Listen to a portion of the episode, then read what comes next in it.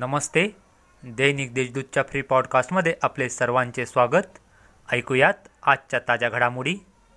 ओझर येथील H L या लढाऊ विमान तयार करणाऱ्या कंपनीतील गोपनीय माहिती पाकिस्तानच्या आय एस आय या गुप्तचर संघटनेला पुरवली जात असल्याची धक्कादायक बाब उघड झाली आहे. या प्रकरणी ए टी एसने एच एलमधील एका कर्मचाऱ्याला अटक केली आहे.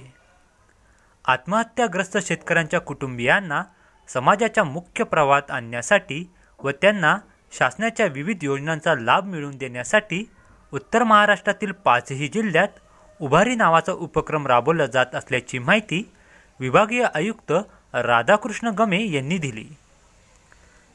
करोना संकट काळात अवैधरित्या गौण खनिज चोरीच्या घटना वाढत असून त्याला आळा घालण्यासाठी ड्रोनद्वारे अवैध उत्खननावर नजर ठेवली जाणार आहे. ड्रोनद्वारे गोंद खनिज चोरीवर नजर ठेवून आळा घालण्याचा हा राज्यातील पहिला प्रयोग ठरला आहे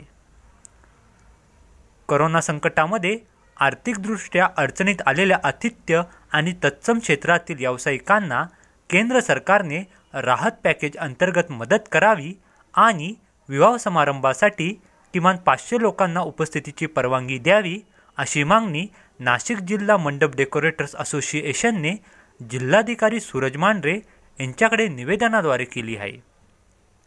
आता वळूया करोनाच्या बातमीकडे. शुक्रवारी दिवसभरात शहर व जिल्ह्यात सातशे शहाण्णव करोना पॉझिटिव्ह रुग्ण आढळले. तर दिलासादायक बाब म्हणजे एक हजार रुग्ण करोनामुक्त झाले. दिवसभरातील इतर ताज्या बातम्या वाचण्यासाठी दैनिक देशदूतच्या देशदूत डॉट कॉम या वेबसाईटला सबस्क्राईब करा.